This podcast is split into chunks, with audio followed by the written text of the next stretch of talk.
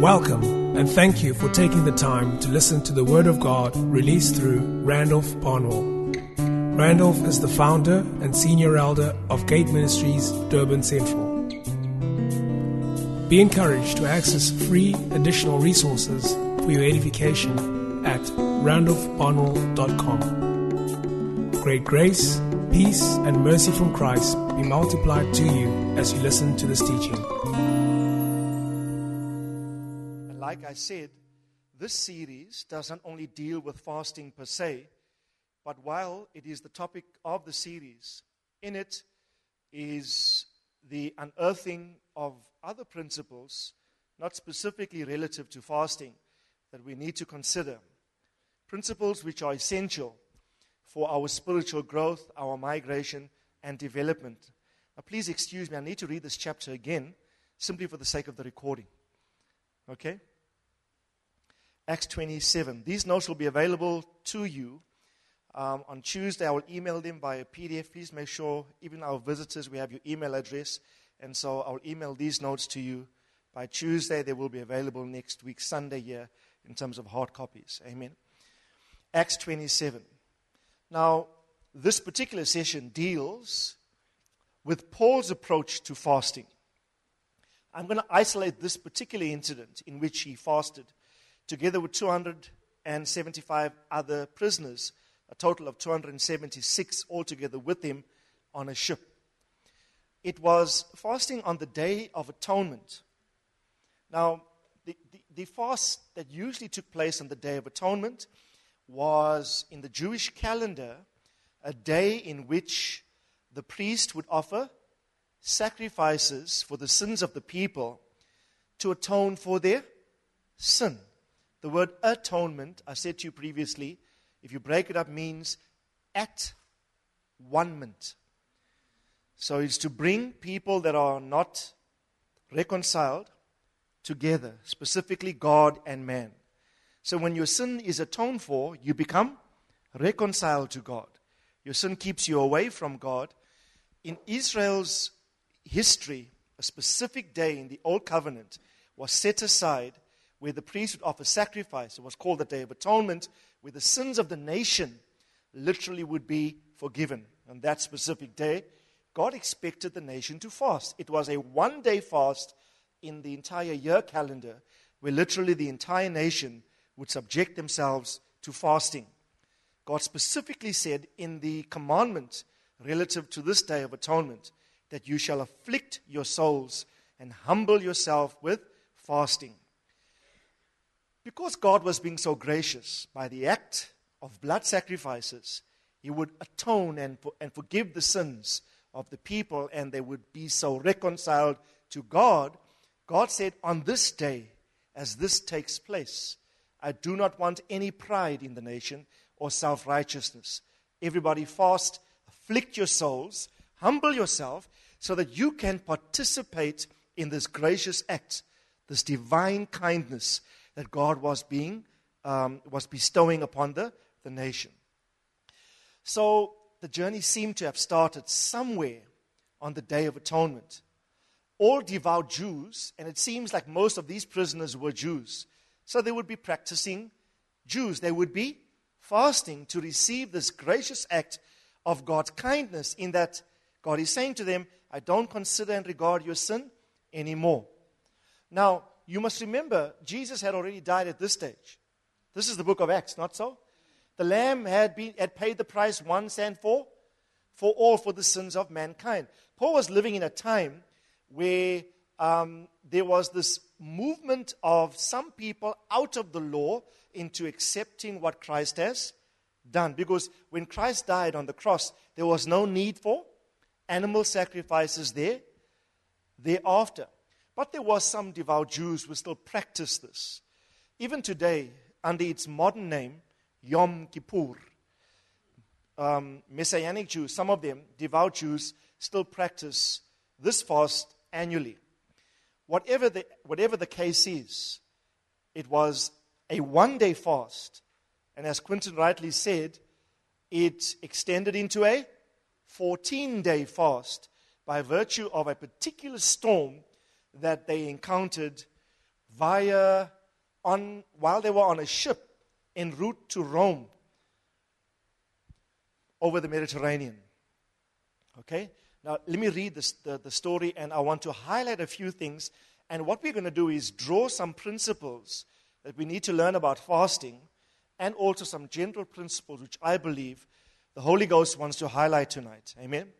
But before we go, aren't you glad that your sins have been taken care of? Amen? Jesus Christ died as the perfect Lamb of God. I enjoyed Franz Duplessis' Facebook post this morning on Facebook. He said, It's not about the bunny, it's about the lamb. it's not about the bunny, it's about the lamb. Today, it's not about Easter eggs and hot cross buns and bunnies. It's about the perfect Lamb of God that gave himself as a, as a ransom for you and I. And by his blood, we have redemption. Amen. You can be free from your sins tonight. Uh, you can be reconciled with God. Your sins can be washed away. It's simply a matter of receiving Christ as your Lord and Savior, coming to Him, not in your own self righteousness or by any good works which you have done. Jesus can save you. I say it again if you're not saved tonight, you can be saved. If you're not saved tonight, you can be reconciled to God. You can be at one with your God. Amen? At one with your God. And if anybody needs prayer for this afterwards, please come and see me. Um, and we will welcome you into the kingdom, and your sins can be forgiven and washed away. Amen. Acts 27, quickly. Are you following? How many people love the word? I mean, this, I hope this is not laborious to reread. Uh, you've been reading it in the week, I hope. I asked you. Now it's Quinton read it. Now it's me reading it again. Amen. But as Dr. Segi often says, repetition is the mother of learning. Amen. When it was decided we would sail for Italy, they proceeded to deliver Paul and some of the other prisoners to the centurion of the Augustan cohort named Julius. And embarking in an Adramyttian ship, which was about to sail to the regions along the coast of Asia, we put out to sea, accompanied by Aristarchus, a Macedonian of Thessalonica. Who is writing the book of Acts, by the way? Who is the author of this book? Luke, the physician. He uses the plural pronoun we. What does that tell you? Luke is on the ship. Luke and Aristarchus were Paul's brothers in the kingdom. Many people believe that they were Paul's spiritual sons as well. Right? So it's not just Paul alone. He's with his companions Aristarchus and Luke the doctor, Luke the physician. Luke who wrote the book of Luke. Ruth, Luke who wrote the Gospel of Luke is accompanying Paul on this on this voyage, right? The next day, we put out to Sidon, and Julius treated Paul with consideration and allowed him to go to his friends to receive care. Please remember, he is part of a group of prisoners and they're on their way to Rome. If you read the context of Acts 26, the previous chapter, you would realize that the Jewish attempts to bring him to trial and to give him a just and fair trial failed. And the matter was kept being deferred, and it's now deferred to Roman authorities, Caesar in particular. Right? I'll explain that at the end of the study, how that appearing before Caesar in Rome was a most critical aspect of the will of God that was attending Paul's life. God is working all things for for good throughout this throughout this seeming storm. And we know that when we go through bad times, don't focus on the roughness of your present trial, focus on the outcome. Sometimes the pathway to destiny is fraught with adversity. But adversity will, is not designed to impede your destiny. If you have the right mentality, hard times, difficult times, adversity is actually designed to catapult you into destiny. Ask Joseph, Jacob's son. Remember? Ask him how that the harsh treatment of him by his brothers was actually his ticket to kingship, to rule in Egypt. Okay? It was a promise made to him you will be a ruler one day. You will rule even over your brothers and your father. You'll be a mighty ruler. He had this via dreams that the Lord had given to him. Little did he know that the pathway to get there would be the lies his brother would tell about him, the hatred he would feel by his brothers, their selling of him to an Ishmaelite caravan that was passing through. For 20 pieces of silver, they sold him, devalued his life, thought nothing of him. Right? But that was the way in which God would have propelled him into destiny. Here, too, is a scenario out playing itself in which Paul, the apostle, has got destiny in mind. But God does not reveal how you would get him there. Amen. I'll talk more to this later, but keep these things within your mind. Verse 4 We put out to sea and sailed under the shelter of Cyprus because the winds were contrary. When we had sailed through the sea along the coast of Cilicia and Pamphylia, we landed in Myra in Lycia.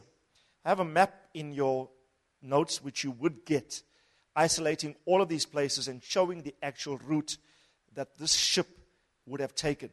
Okay, and you will follow, you can follow it there when you get it. Verse 6 Then the centurion found an Alexandrian ship sailing for Italy, and he put us aboard it. When we had sailed slowly for a good many days, with difficulty we had arrived off Cnidus. Since the wind did not permit us to go further, we sailed under the shelter of Crete, of Salmonia. And with difficulty, sailing past it, we came to the place called Fair Havens, near which was the city of Lasea or Lacy.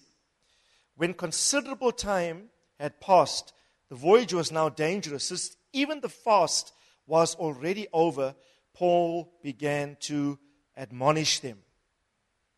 So this text says, the fast was already over.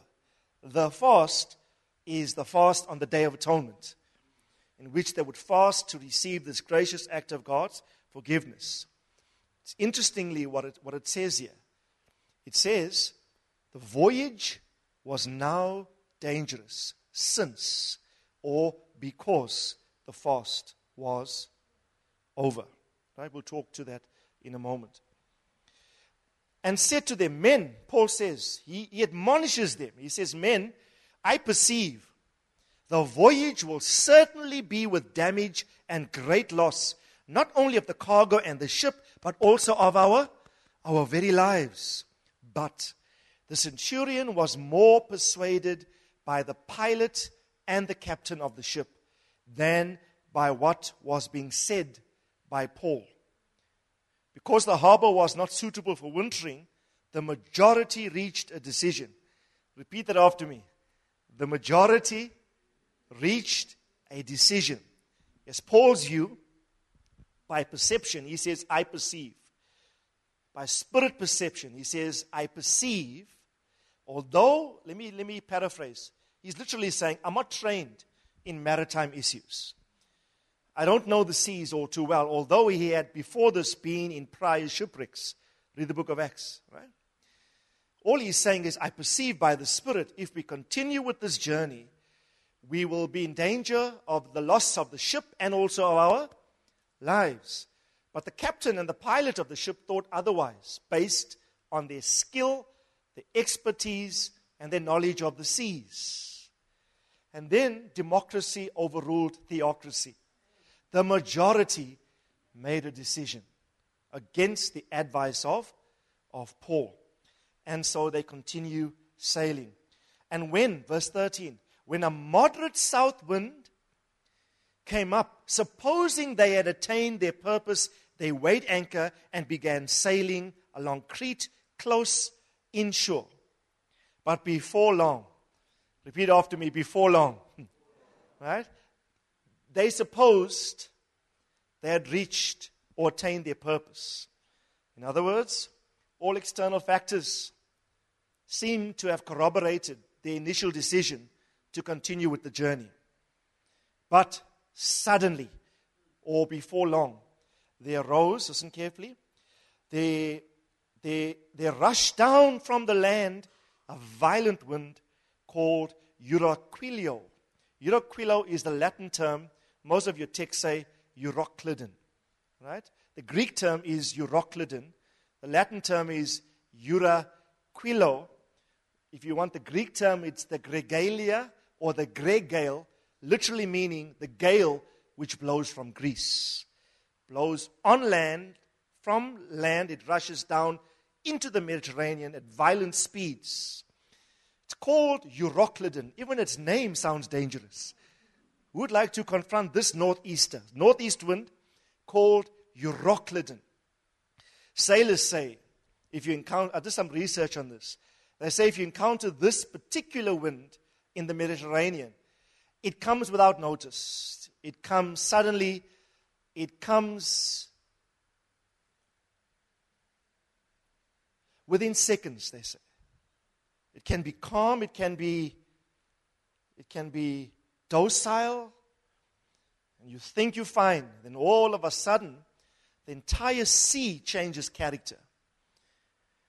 It's a tempestuous wind. It's typhonic in character, almost hurricane like. Its intent is to destroy everything in its, in its path. No human ingenuity at that time um, of existence could have withstood the, the literal sheer strength and power of Euroclidon. And let me just say this at some stage in your life, Euroclidon is going to blow your way too. There will be trials and difficulties sometimes we will have to bear in life against which we feel totally helpless. In fact, you'll read on here, it says they tried to navigate, but this one comes up against you. And they, they, they tried to reposition themselves, but they gave up. And it says we, we simply resigned ourselves to its strength and let it drive us wherever it wanted to. Tossed to and fro without any sense of control. So the wind determined the direction and the destination that they would go. And don't you feel like that sometimes in life? Some of the times the things that you go through seem to be so difficult, so hard, so difficult to bear, that they're seeming to, to be dictating the pace and the direction of your life. But I'm here to tell you this evening there's hope tonight. There's, this, this is a message of great hope. You will not die. Your ship might be broken. You might lose some cargo. But you will not die, and the purpose of God with attendant with your life will be preserved. Amen. This passage has been a source of tremendous encouragement to me over the years. And I knew we we're going to have to deal with it because it deals with fasting. In context, Paul and the crew were fasting. Single day of fasting now extends into a 14 day fasting period. Verse 15 When the ship was caught in it, we could not face the wind and gave way to it, and we let ourselves be driven along. I'm going to read out a few verses because of time. Verse 18 The next day, we were being violently storm tossed and began to jettison the cargo. Verse 20 Since neither sun nor stars appeared for many days, think of total blackness Think of total darkness on the Mediterranean Sea, your ship being tossed to and fro, and you'll see later they give up all hope that they would survive. They resign themselves to the fact that, well, death is surely imminent. There's no way out of this one, right? We can't even see what we're experiencing. All we know it's total calamity. Verse 21 let me stop there and I'll come back to the text. I want to make a few statements and then come back to the text in a moment.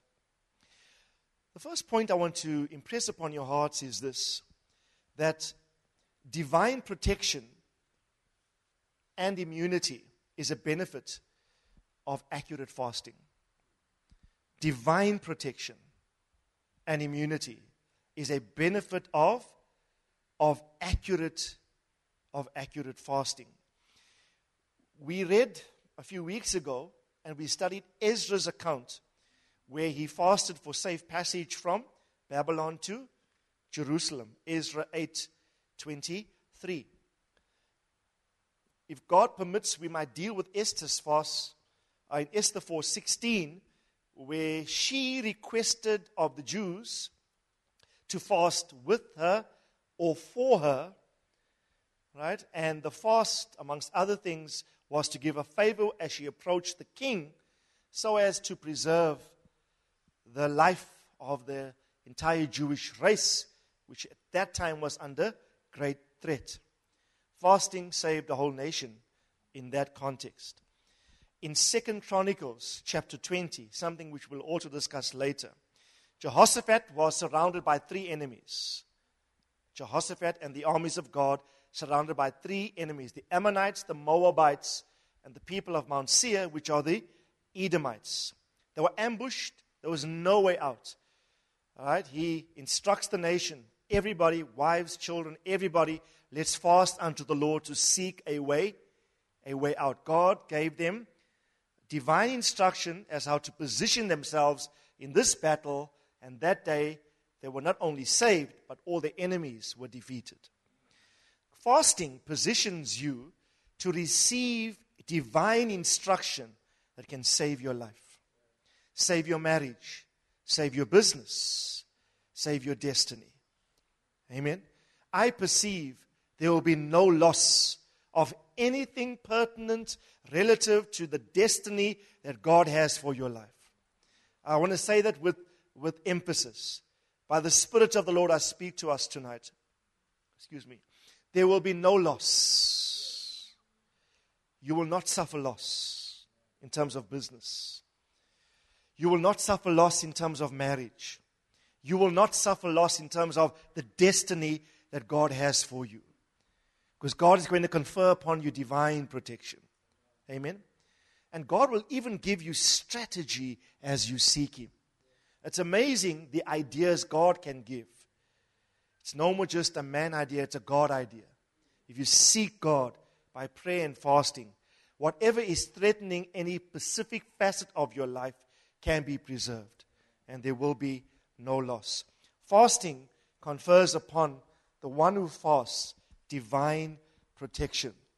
In fact, it's one of the blessings that fasting brings in Isaiah 58, which I keep telling you is the last of the sessions we're going to deal with in fasting when we get there. It's the chapter in the Old Testament that deals with, with fasting. One of the blessings in that passage that is listed as a blessing of fasting is this it's Isaiah 58 and verse 8. It says, The glory of the Lord will be your rear guard, or the glory of the Lord will be your re reward, King James. The glory of the Lord will be your rear guard. In other words, the glory of the Lord will be your, your pro protection. In verse 11 of that same uh, chapter, it says this And the Lord will guide you continually and satisfy your desire in scorched places, and he will give strength to your bones. You get the guidance of the Lord. The Lord will satisfy you in dry places, and the Lord will give strength to your bones. So when you're feeling weak, to the one who fasts, you can expect an infusion of divine strength, an infusion of divine help. He will, he will satisfy you in a scorched or parched place. In other words, where there's lack, God will ensure that you have provision. Everything else around you might be arid, dry, nothing moving, nothing happening. But for you, things can be vastly different. Amen. And uh, the Lord will guide you. It says continually. You'll have, you can expect the continual guidance of the Lord. Everybody else might be hard pressed for a strategy, for a way out, but God will sovereignly give you a plan. These things are not just biblical, but they must be experienced. And I want to encourage us this evening God is faithful to take care of His Son. Tell your neighbor, you will not suffer loss. You will not suffer loss. I want to encourage you in seasons like this, at times, given the nature of your Euroclidon, it might be wise to extend your fasting. You know, it was only 14 days here. I believe if this, if this, if this continued, that they would have continued beyond 14 days with their fast. Right? Um, and I want to encourage you sometimes the length of your fast will be determined by the hour of your breakthrough. At times we give up just before we're about to receive the breakthrough. How long did Daniel fast in Daniel chapter 9? 21 days. Why didn't he fast 23 days or even 14 days? Why? What the, the Bible says when the angel of the Lord came to him on the 21st day, the angel of the Lord said to him, Daniel, from the first day, from day one, that you set your heart to seek the Lord by prayer and fasting, you were heard, and I was dispatched to you to give you the answer. Right? But the prince of Persia withstood me. And there was this battle raging in the unseen spirit world between these angelic hosts. Demonic host prevented this angel from pushing through to get to Daniel with the answer. But the angel enlisted the help of another angel, Michael the archangel, and together they overpowered this prince of Persia, this demonic principality. So, had there been no, had there been no resistance, when would Daniel have gotten his answer? On day one. But I believe his position and, his position in fasting played a major role in the outcome of that battle. Right? And sometimes we give up far too quickly in prayer and in fasting. I want to encourage you, don't give up until you see an answer to your to your prayer. Amen. Don't give up. And you will discern by the Spirit of the Lord when to break a fast. Amen. When to break a fast. Um, just be governed and be guided, be led by the Spirit of the Lord. In Luke 4 1, it says, Jesus was led, it was led by the Spirit into the wilderness to be tempted of the devil. And there he fasted for 40 days. But that fast was led, even its timing was again led by the Spirit of the Lord. Amen. So I want to encourage you. We have to develop strong people. We have to develop not flaky Christians that are weak and simply give up when the trial intensifies.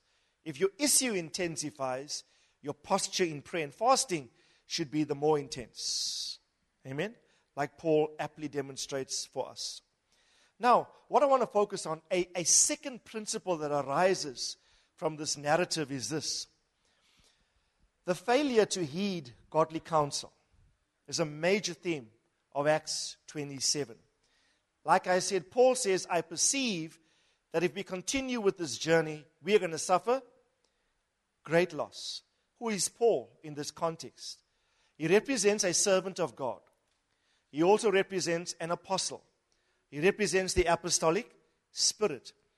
He represents also a spiritual father, one who carries the word of the, the word of the Lord for those under his oversight. He represents the mouthpiece of God. He represents the mind of God in their context. He said, I perceive that this journey will be fraught with great peril should we continue. But they did not heed his voice, and they chose rather to listen, listen carefully, they chose to listen to the voice of human reason based upon scientific evidence and skill of trained experts on the sea. Right? Now, very often, sometimes the Word of God will not make rational sense. Very often, when God talks to you about an issue, if you weigh, up, weigh it up from a natural mindset, you might reject what God is saying because your view is earthly, your view is natural. Your mindset is, I'm assessing the facts as they are. Based on the facts, pilot, the captain, and then the majority say it's fine to continue the journey. But Paul Paul's intelligence is not natural. This is spiritual intelligence. He's tapping into a knowledge that goes beyond human wisdom. And you know, it is it, it, is, it is painful for men who are knowledgeable in a particular sphere or realm to humble themselves to receive a view of, of someone who claims to be the servant of the Lord and receive information or intelligence which contradicts what they hold to be true. In those instances, you must elect, you must opt to, to obey God rather than men. To obey God in this instance seemed foolish. It seemed not the thing to, not the thing to do. But it was the, the word of the Lord for them. So human wisdom always contradicts the will of the Lord. Sometimes God says to you something, embark upon this course of action. You say, but if I do, um, it won't make natural sense. Very often, the Word of God cannot and does not have to be appraised by natural standards. And I want to encourage you tonight. Paul, I want to use his representation as a spiritual leader in this context. He's like a spiritual father speaking to spiritual sons. And very often, when a spiritual father warns, everyone say warns, the Bible says he began to admonish them. Strong word in the Greek. He began to warn them that if you continue like this, not only are you going to lose everything, but your life itself will be lost. Our lives are in danger of being lost. Right? The voice of human reason overrode the voice of God in Paul. And they, they opted to continue the journey. Now, I want to read to you, listen carefully, from John 10. What did Jesus say? Jesus said, My sheep know what? My voice. Of all the animals God chose to liken us unto, He called us sheep. Hey? Tell your neighbor, man. you are a sheep. Amen. She'd be saying, man, amen. the thing about sheep is they need leadership. Sheep need a shepherd. It's an apt, an apt symbolic um, allegory, if you would. Symbol is totally, totally apt that we would be sheep. Now, sheep have one shepherd. And sheep get to know the voice of their shepherd. And if there's constant engagement of sheep with a particular shepherd, they will only listen to that voice. Somebody else can come on the scene and give instruction and try maneuver the sheep. The sheep will not listen to that voice because they, they've grown too accustomed to the voice of the shepherd. John 10, from verses 1 to 5, reads like this Jesus says, Truly I say to you, whoever does not enter by the door into the fold, listen carefully. Now, you know, in that culture, they had sheep pens, eh? Sheep pens, and there was a, a door, sheep fold or sheep pen, and there was an entrance point. Think of that and listen to the words of Jesus. He says, He's talking to his disciples. Truly I say to you, whoever does not enter by the door of the fold of the sheep, but climbs up another way, he's a thief and a robber. Right? The shepherd comes to the door, but robbers and thieves trying to kill or steal sheep, they jump over the, the fence. Please listen very, very carefully. I need your 110% concentration. But he who enters by the door is the shepherd of the sheep. To him, the doorkeeper opens. The sheep hear his voice, and he calls his own sheep by name, and he leads them out.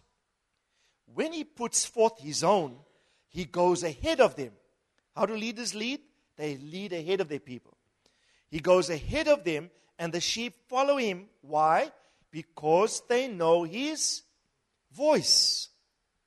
A stranger or a hireling, it says a stranger, they will simply not follow, but will flee from him. Why? Because they do not know his voice. Right? They do not know his voice. Here Paul speaks and they cannot recognize that this is actually the voice of the great shepherd speaking through this shepherd to this flock on this ship.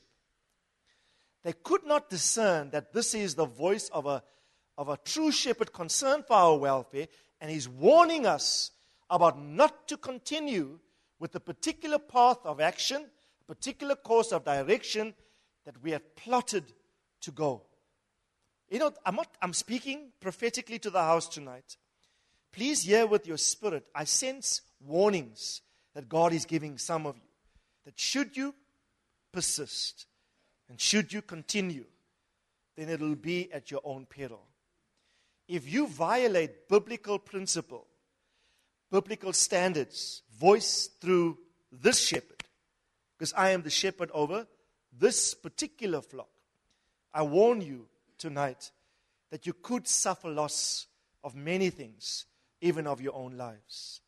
There is a serious need to heed godly counsel. Amen. Don't reject it, but you must discern the voice. Tell your neighbor, discern the voice. Discern the voice. You know, after this, we often quote the famous verse 10. I want a time to go through the whole text. But in verse 10, Jesus said, The thief, this guy that jumps over the fence, the thief cometh not but to rob, steal, kill, and destroy. But I have come that you might have life and that you might have it more abundantly. We have traditionally interpreted the thief as the devil. But contextually, it's not the devil. Contextually, yes, all of these descriptors kill, steal, destroy can be attributed to Satan. But contextually, it refers to Pharisees and scribes, false shepherds that come into the sheep to lead them astray. Hmm? Hallelujah. So the thief in John 10 is a false shepherd. Do not listen to the voice of a false shepherd. Do not listen to the voice that says of a stranger. Particularly when the voice of the stranger is in contradiction to the view of your spiritual father. Decide to listen to the voice of the shepherd, which is designed to save you. Amen. Your salvation tonight is dependent upon the degree to which you heed and listen. I've said many things to you in the last quarter. Three months of 2015 have gone. It's January, February, March. Right? Three months of this year have gone. There are only three uh, quarters left, literally. Not so? There have been soundings of warnings of things. Some of you have spoken to privately. Some of you uh, have, have taught some issues corporately, sounded several warnings. And I believe this word comes to endorse and to entrench that what you heard was indeed a warning because God loves you. It was a warning because God cares and because God loves us. Amen? It's amazing, eh? How that the pilot and the captain here, the helmsman, they, based on the experience, contradicted Paul. Right? I can imagine if you were making a movie of this scene, how would you play this particular scene out? Someone who claims to be hearing God is saying, Don't go. You, based on your experience, is contradicting him. And, and eh, the majority, everybody else on board, opposes Paul. The majority is not always right. Democracy is the rule of the majority. Democracy is opposed to theocracy, which is the rule of, of God. Not because every, the majority decide on a matter does it make the majority rule correct. The rightness of a matter is not dependent upon how many vote for it. The rightness of a matter is based upon the Word of God. Amen? Very often in Scripture, the view of the majority was in contradiction to the will of God. Who did the crowd choose? Jesus or Barabbas? They chose Barabbas, remember? And they crucified Jesus. The majority, most times, very prone to make a decision in contradiction to the will of the Lord. And I want to encourage you you, I'm saying this prophetically because some of you will be tested in this. Listen to the voice of godly counsel and do not be persuaded by the majority opinion, particularly when that opinion contradicts biblical, tried and true biblical principles tested and voiced in and through your spiritual father. Amen. Do not be swayed by the crowd. I dare to say, do not even be swayed by your family. If your family's views contradict biblically sound views echoed in and through your spiritual leader. Very, very important. And so they did not heed him, and the rest is history, as it were. You know, it's an amazing thing. The moment they made this decision, the scripture says, when a moderate south wind came up, supposing they had attained their purpose, they weighed anchor and began to sail close to Crete inshore, not leaving the shore from their view. What literally happened is they seemed to enjoy favorable conditions that seemed to have justified their action, their decision.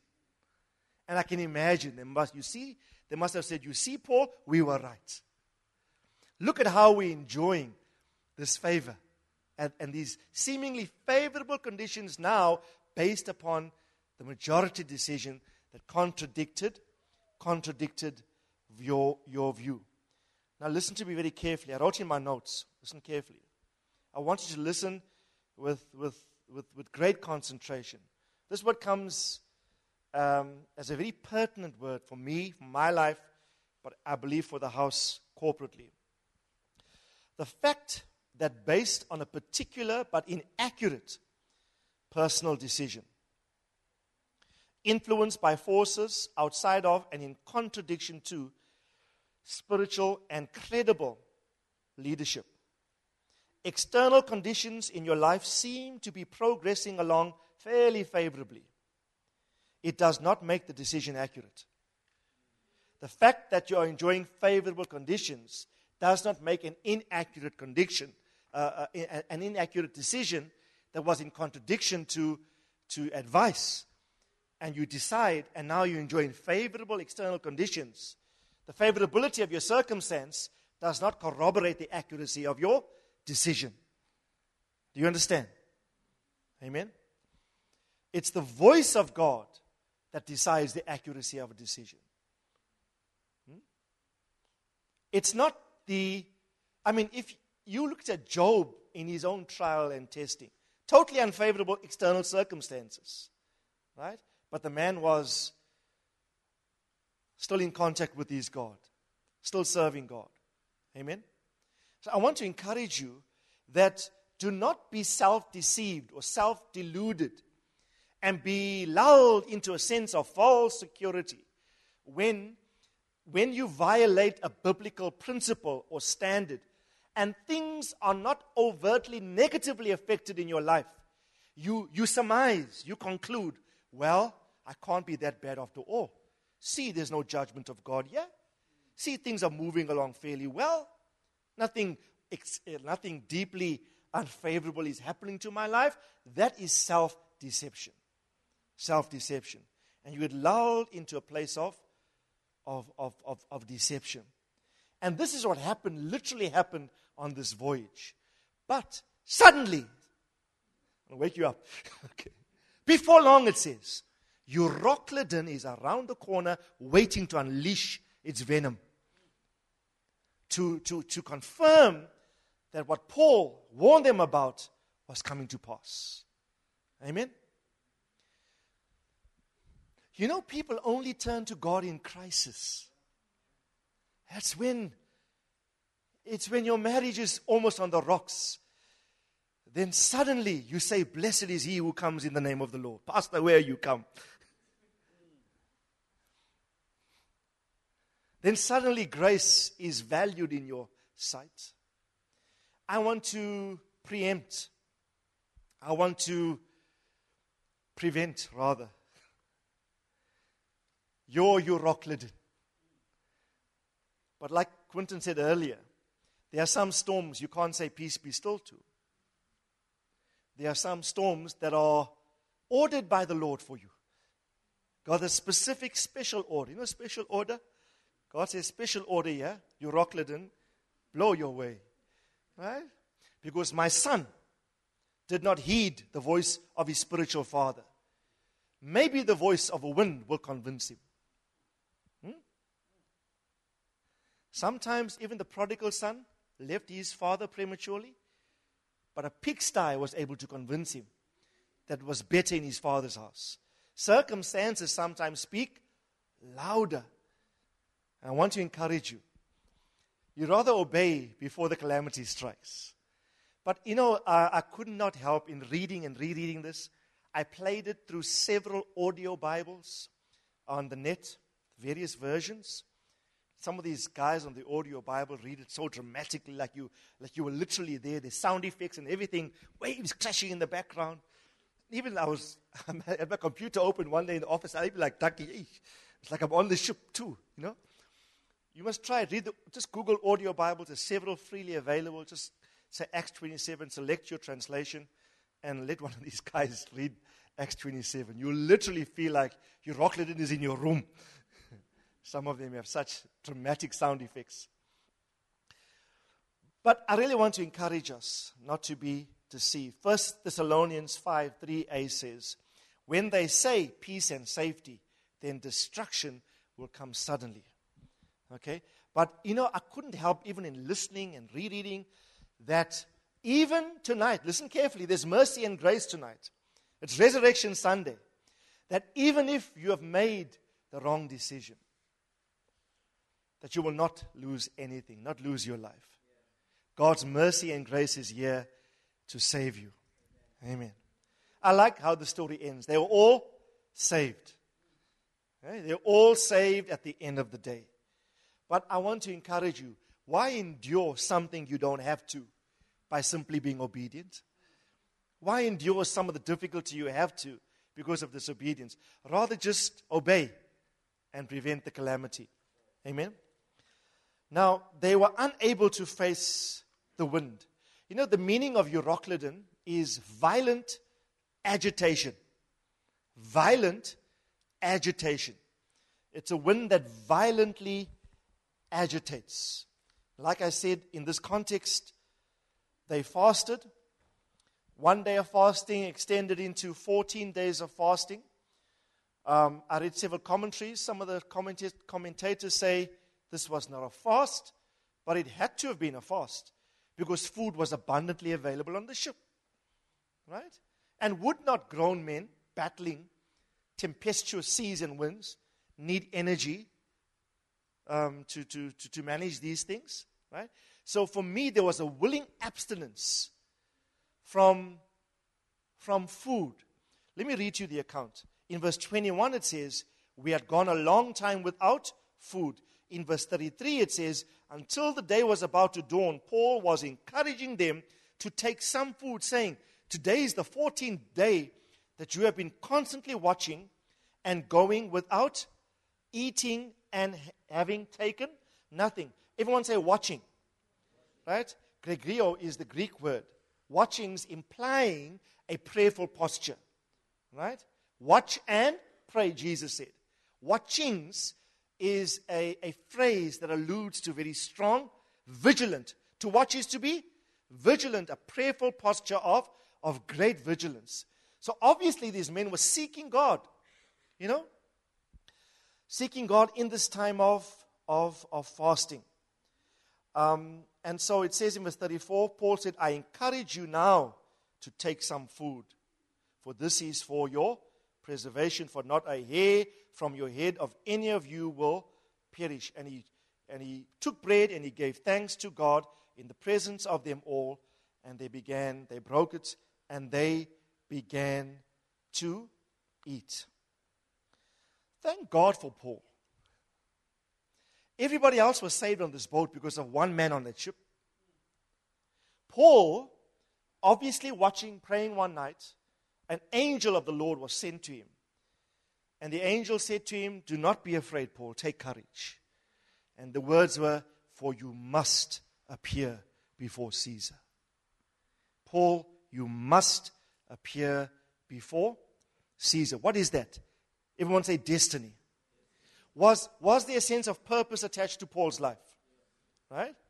There was a sense of purpose attached to Paul's life. Do you know very early on, or early on in the book of Acts, a few chapters earlier, in Acts 23 and verse 11, it says this But on the night immediately following, the Lord stood at his side, by Paul's side, and said, Take courage, for as you have solemnly witnessed to my cause at Jerusalem, Paul, you must also witness at Rome. So God had told him four chapters earlier, Paul, just like you were bold in your witness of me at Jerusalem, you have to witness in Rome.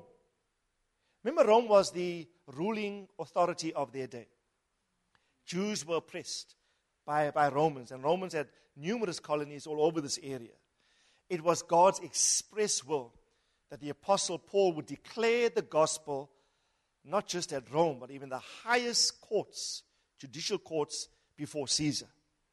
Right? It was part of Paul's destiny. The lesson that I extract from this is this destiny will always protect you. A sense of purpose attendant with your life, especially when it's critical and strategic purpose.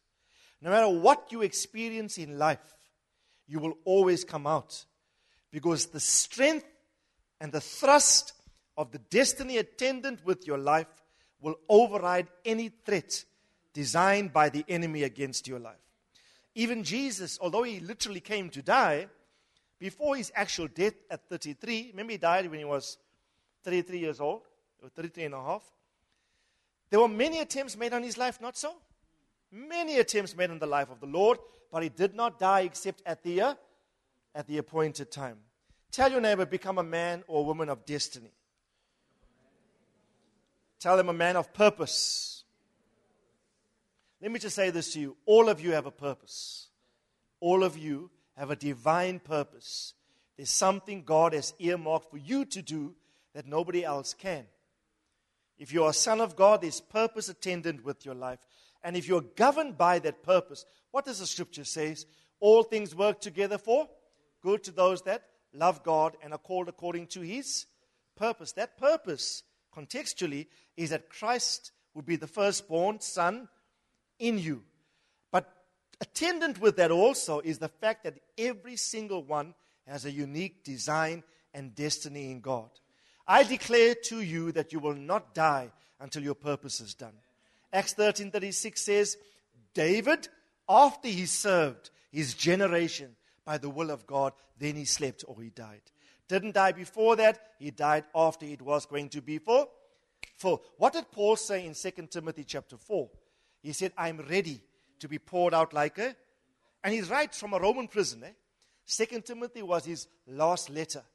He writes with Roman soldiers guarding him, ready to. He died by beheading, Paul did. He knew that going to Rome wasn't just going to minister the gospel, he's, he's going to his certain death. But he said this I have no, I, I, I do not count my life dear unto myself, if by any means I might fulfill the ministry that God gave me.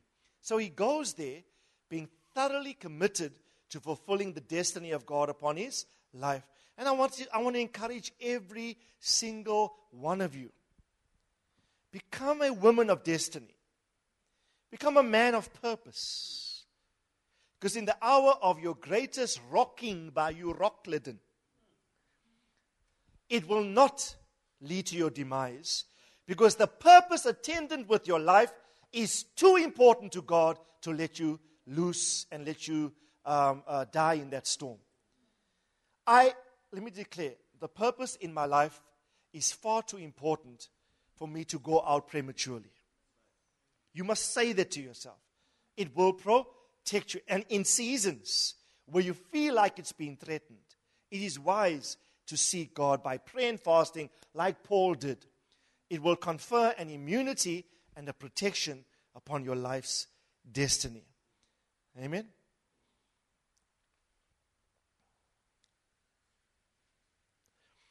In Mark 4, 34 and 31. The Bible says Jesus was on a boat with his disciples, and a great storm ensued there too. Where was Jesus, by the way? Mark says he was in the back part of the boat. Sleeping with his head on a pillow. Mark can be very detailed in his gospel. Right? Doesn't just say he was sleeping, he was sleeping in the back part, the hinder part, King James, with his head on a pillow. And the disciples are fearful, terrified for their lives. And, and they woke Jesus up. Jesus said, Oh, you of little faith, why are you so what? Why are you so fearful? What's the first thing the angel said to Paul? Paul, do not fear, be courageous. You will not die. You must appear before God, before Caesar in Rome. The angel was saying to him, Do not fear this storm. The purpose of, of God attending with your life is so important. Purpose will preserve you through this one. Right? Jesus says to his disciples, Guys, why are you so fearful? And what did he do? The Bible says he spoke, he rebuked the wind, and he said, Peace. He spoke to the elements, the storm. And Jesus said he had rule over nature. And he said, Peace be still. And then the Bible says, Suddenly a great calm at the command of the Lord. Now, in that instance, he commanded the, the storm. And, you know, for me, when I analyzed that, he had no intentions of commanding the storm. He only silenced or calmed the storm because of the fear of his disciples. If Jesus had his way, he was going to sleep through that one too. I think he must have said, Guys, you're disturbing me. I was in my seventh dream. Why are you waking me up? I know we're in the storm, but I'm trying to teach you this is the posture that you must adopt when going through a storm. Let the storm lull you to sleep. Let the storm rock you to sleep. Amen. Tamo taught us this. Jesus was only able to speak to the storm because he was able to sleep in the storm. His authorization to command it was rooted in his ability to be calm in it. I want to encourage you when, when, when life's winds and Euroclydon assails you, be calm. Don't be anxious. Don't fret. Don't be angry. Don't be, don't be um, running hither and thither. Express trust and confidence in your God. But there are some storms you cannot command. There are some storms you're going to have to sail through. Sail through you must. Do you know this storm elevated Paul to such a position of honor and respect among them because they now knew definitely this is a man of God. If you read, read tonight how this thing plays out, they, they landed on an island called Malta. He goes there, and God lifts him up into a place of such honor in the presence of the ruling um, uh, bodies or persons in that island and in the opinion of all the islanders themselves. Right? Who knows what's waiting for you around this Euroclydon? Who knows what God is preparing for you around the corner? Right? If we only, if you could only see the outcome of, of your storm. I want to encourage you. I want to stress again Jesus had no intentions of calming the storm. He only did it for where how immature his disciples were in their stage of development with him. If he had his way, he was intending to sleep through it. There are some storms you're just going to have to go through, and while you go through them, sleep through them. Here's a lovely verse Isaiah 43, verse 1. Now, thus says the Lord, your creator, O Jacob, he who formed you, O Israel, do not fear, for I have redeemed you. I have called you by name. You are mine. When you pass through the waters, I will be with you, and through the rivers, they will not overflow. When you walk through the fire, you will not be scorched, nor will the flame burn you. Psalm 66, verse 10 to 12. Listen. For you have tried us, O God, and you have refined us as silver is refined. You brought us into the net you laid an oppressive burden upon our loins. Listen, you made men run over our heads. We went through the fire and we went through the water, but yet you brought us into a place of abundance.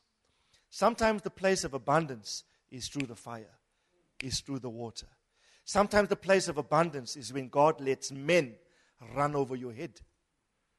Right? You're disesteemed, you're dishonored, you're disrespected. But the outcome of it, through the, through the water and through the fire, is a place of great abundance. A place of great abundance. How many prisoners were on the ship? Well, with Paul, 200 and 276, well, persons, not prisoners, including everybody, at least, I think. Now, you remember when after the 14th day, Paul encouraged them to take some, something to eat? And the Bible says, Paul what? He broke bread and he gave it. Yes, it was physical bread, but for us to, to, to understand that allegorically, is it'll work something like this. Bread is a reference to the, the word of the Lord. Man will not live by bread alone, but by every word that proceeds from the mouth of God. So, Paul sharing bread is a symbolic indication of the fact that now they were open to the word that he carried. Right? They were open to the word of the Lord that he carried as an apostle of, of Christ. And do you remember in Luke 24 when Jesus broke bread with the two disciples on the road to Emmaus? What happened? It says, and he was known to them in the breaking of the bread. Every time bread is broken, or the bread is the word, so every time the word of God is shared, who becomes known? Christ becomes revealed, and Christ becomes known. Right? The, the, the, rep, the measure of Christ is revealed in their context in this ship only through the breaking of bread. Paul breaking bread with them revealed to them who Paul was in the Spirit a true servant and an apostle of Christ. Like Christ was known to the two in the breaking of the bread at the road to Emmaus, the breaking of bread by Paul not only reveals Christ, but also reveals the servant of Christ. Now, Paul is held in high esteem for the one carrying the word of the Lord or the bread of the Lord to them. Acts 27, verse 24 says the following The angel said, Do not be afraid, Paul. You must stand before Caesar, and behold, God has granted you all those who are sailing with you. Therefore, keep up your courage, men, for I believe God that it will turn out exactly as I have been, exactly as I have been told. The guarantee of Paul's life, because of God's purpose attended with Paul is now extended to everybody else in close proximity to him or in relationship to him. And I want to encourage you if you have a spiritual father who is governed by a sense of purpose, or a spiritual leader who is pure and only seeks to do God's will, and there's clear evidence in the man's life that there's a sense of mission, purpose, and that there's a path towards accomplishing it I want to encourage you to stay in close proximity and to heed the voice because there will be a conferment of immunity upon all in that context. Dr. Segi often preaches that God conferred immunity upon the entire nation of Israel simply because of one man, Samuel. The Bible says in the days of Samuel, the hand of the Lord was against the Philistines all the days of Samuel. One man God brought immunity to the whole nation because of him. And very often, the purposes of God with the group will often depend on the group's positioning towards the man of God that he has chosen to lead and guide them. This is a very, very important. I don't want to make light of it or gloss over it. It seems like um, I would not naturally teach or preach these things because to the carnal mind, it seems like you're propping yourself up. No, we're not doing that. It's, it's simply a biblical principle by which the Lord, by which the Lord governs. There are some, you know, Dr. Segi interestingly said at the last uh, Apostolic School of Ministry, he said this. He was dealing with numerics, 318 son, you know. The 153 number of fish. And he came to this passage. He says there was 276 people on this particular ship. And he analyzed it as follows 276 is 6 times 64. 276. 6 is the number of the, the flesh, number of man. 64 is the number of Adam, the first man, because every human being has got 64 chromosomes. Right? So it's the flesh and the number of, of, of Adam. You would soon discover, if you read on into the next chapter, that these guys who enjoyed the grace that flowed from Paul at first opportunity when they arrived, they jumped on another ship. And Dr. Seki says there are some that will stay with you on your ship until they derive benefit from you. But given the opportunity, they soon depart from you to pursue another ship. They soon depart to pursue another ship. I want to encourage you don't jump ship, don't bail, don't gijima, don't balega, don't kick down. If I knew the Greek word, I would have told you. I know all the colloquials.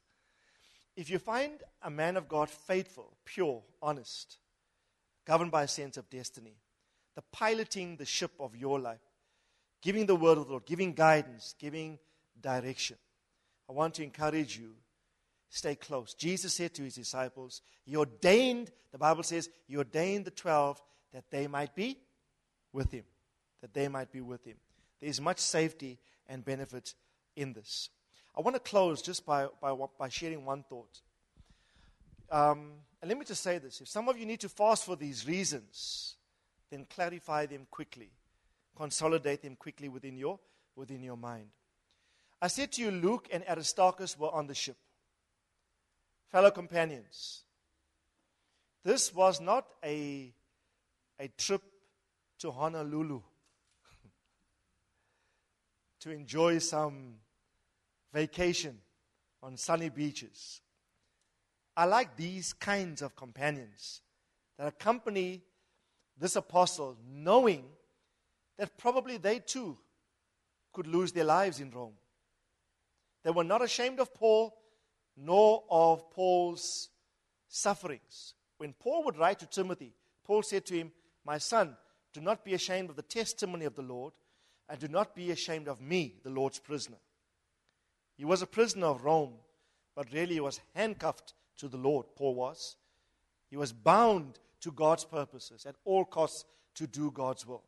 But these two brews, I really like them. Luke and Aristarchus accompany him, did not desert him like, who was the guy that left Paul? Demas on the one occasion. And Demas says, Demas had deserted me, having loved this, this present world. Let me encourage you. John said this in Revelation 1, verse 9 I, John, your brother and fellow partaker in the tribulation. They are brothers. John says, I'm your brother in tribulation. They are brothers, but they are brothers in tribulation. They are those brews that will stay with you in your deepest, darkest hour. There are some people that will walk with you through your most difficult times. Those are true brothers. John says, I'm your brother where? In tribulation. This is what Jesus said to the 12. Luke 22, 28. He says, You are those who have stood by, who have stood by me in all of my trials. You stood by me in all of my trials. Luke and Aristarchus stood by Paul in all of his own trials. Let me ask you and place a burden upon you. There are times where you're going to have to fast with somebody because of your support for them. Luke and Aristarchus find themselves in the midst of Euroclydon simply because of their love for Paul. Luke and Aristarchus find themselves beset by trouble simply because of their devotion to a spiritual father in this context.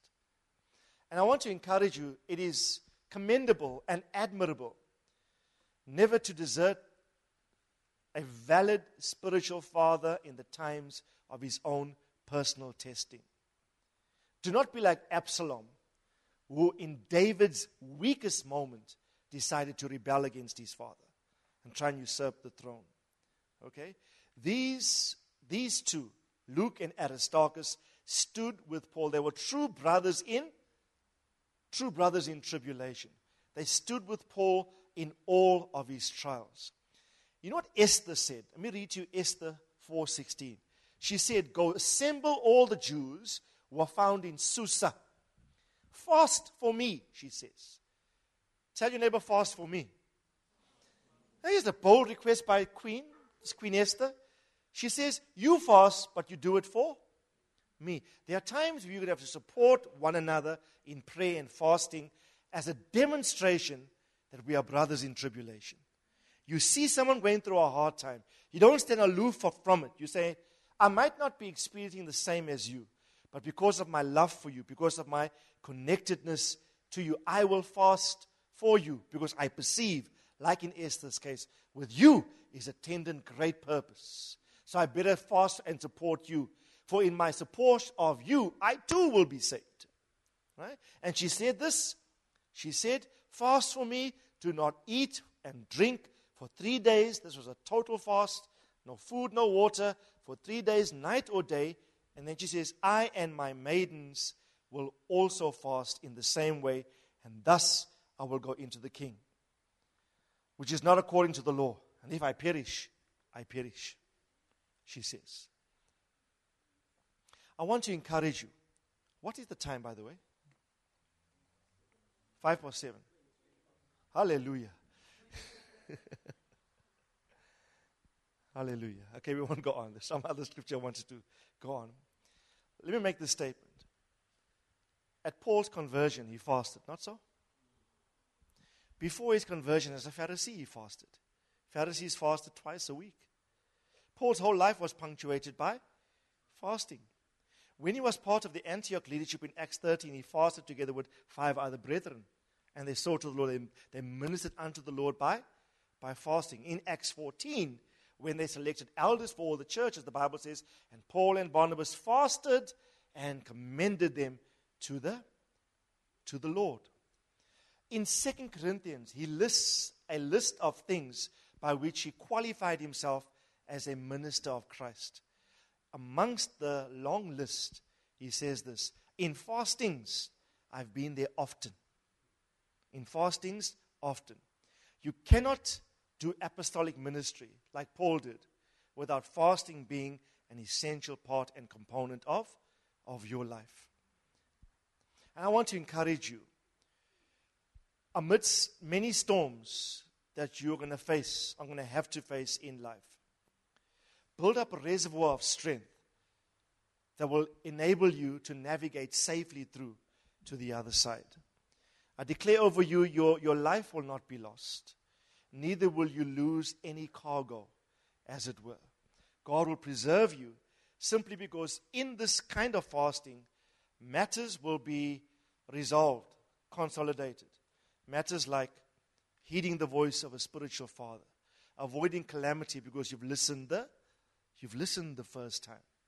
But even if you haven't, tonight there is grace and mercy extended because God deems and counts His purpose attendant with your life so valuable and so meaningful.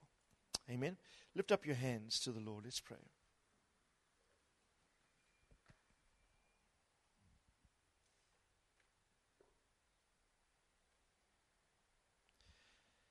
Father, we thank you for your goodness and for your grace.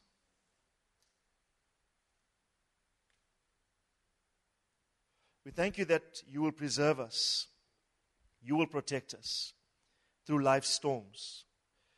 I pray a conferment right now of protection and immunity upon us all tonight. I thank you there will be no loss of any aspect of destiny. There will be no loss of any aspect of purpose for everybody's life. I ask for mercy and grace to be extended to every single family.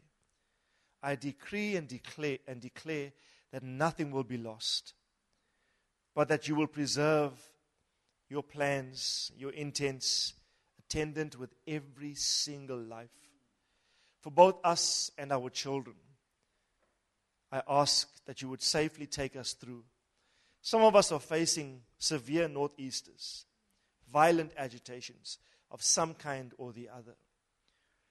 Father, I pray that as we seek you by prayer and fasting, you give us an assurance tonight, Lord, that we too will attain all of your will concerning us. I pray there'll be no dilution, no detour, no derailing of destiny, but everything will be held intact. Nothing missing, nothing broken, nothing untoward will assail anybody tonight. I thank you for uh, your having led us thus far. And I pray, Father, that you would graciously lead us on. For like Paul, you said to him that he must appear before Caesar in Rome. Lord, there are certain aspects of our destiny that you have for us that we certainly must do. There are certain points in our walk with you at which we simply must arrive. We call those things into being now. We ask, oh God, let us come to that place of finalization. Let us come to the place where we will certainly attain the will of the Lord for our lives personally. I decree and declare over every single person's life that there will be an arrival point. There will be a point at which you will arrive and you will say, Surely, through it all, the Lord has brought me safe thus far. I've been through the fire, I've been through the water.